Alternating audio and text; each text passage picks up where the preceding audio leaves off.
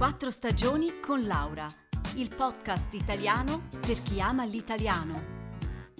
Trascrizioni su www.podcastquattrostagioni.ch Ciao a tutti!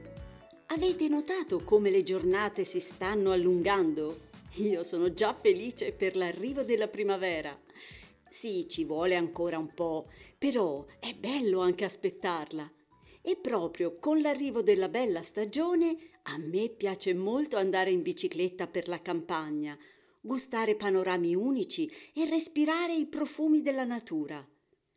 A questo proposito, oggi vi voglio parlare di una manifestazione ciclistica molto speciale che si svolge in provincia di Siena. Si chiama l'Eroica. Ne avete già sentito parlare? Prima di tutto dovete sapere che nella campagna senese esiste ancora oggi una grande rete di strade non asfaltate, chiamate strade bianche. Queste strade in passato erano usate per il passaggio dei carri ed erano ricoperte di ghiaia o sassi. In questo modo, quando pioveva, il fondo della strada non diventava fangoso e le ruote dei carri potevano scorrere senza problemi. Siccome poi erano bianche, c'era il vantaggio che anche di notte, illuminate dalla luna, si vedevano bene. Oggi queste belle stradine sono perfette per camminare, correre o andare in bicicletta.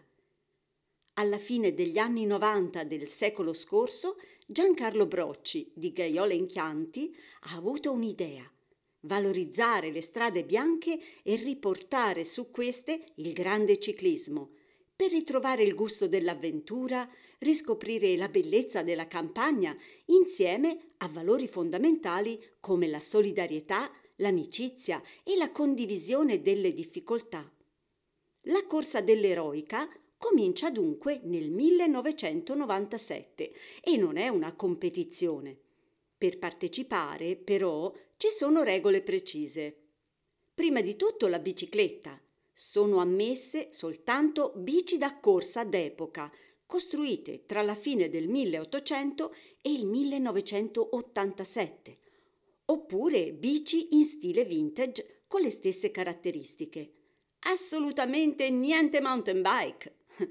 Poi c'è l'abbigliamento, tassativamente d'epoca anche quello, con maglie e calzoncini in uso prima del 1987, quindi niente materiali tecnici di recente produzione. Unico accessorio moderno consentito e, anzi, fermamente consigliato, il casco. L'eroica si svolge sempre la prima domenica di ottobre e parte da Gaiola in Chianti, ma le iscrizioni sono aperte già da dicembre dell'anno prima.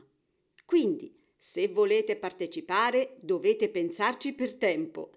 I ciclisti iscritti partono liberamente al mattino e non esiste una classifica finale, ma solo l'elenco in ordine alfabetico di chi ha ultimato il percorso. Lungo la strada poi ci sono naturalmente dei punti di ristoro, ma dimenticate bevande isotoniche e barrette energetiche. Siamo nel Chianti.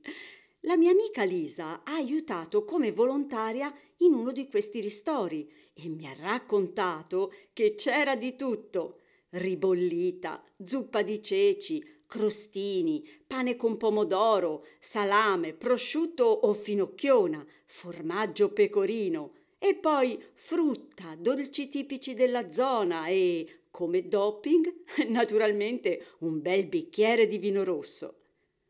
Oggi l'eroica è famosa in tutto il mondo e tantissimi ciclisti vengono dall'estero.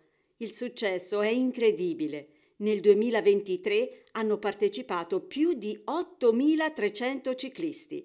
Ma non solo. Corse eroiche sono organizzate anche in altre parti d'Italia e all'estero, in Spagna, Gran Bretagna, Giappone, Germania, Sudafrica, persino in Uruguay. Così in ogni eroica del mondo si vive lo sport con lo stesso spirito di Gaiola in Chianti, con la bellezza della fatica e lo spirito dell'impresa, valori autentici del ciclismo del passato, uno sport fatto di sfida e sacrificio, lontanissimo dagli scandali del ciclismo agonistico di oggi. Proposito, insieme alla trascrizione, oggi trovate un esercizio sullo sport. Un saluto da Laura e a presto!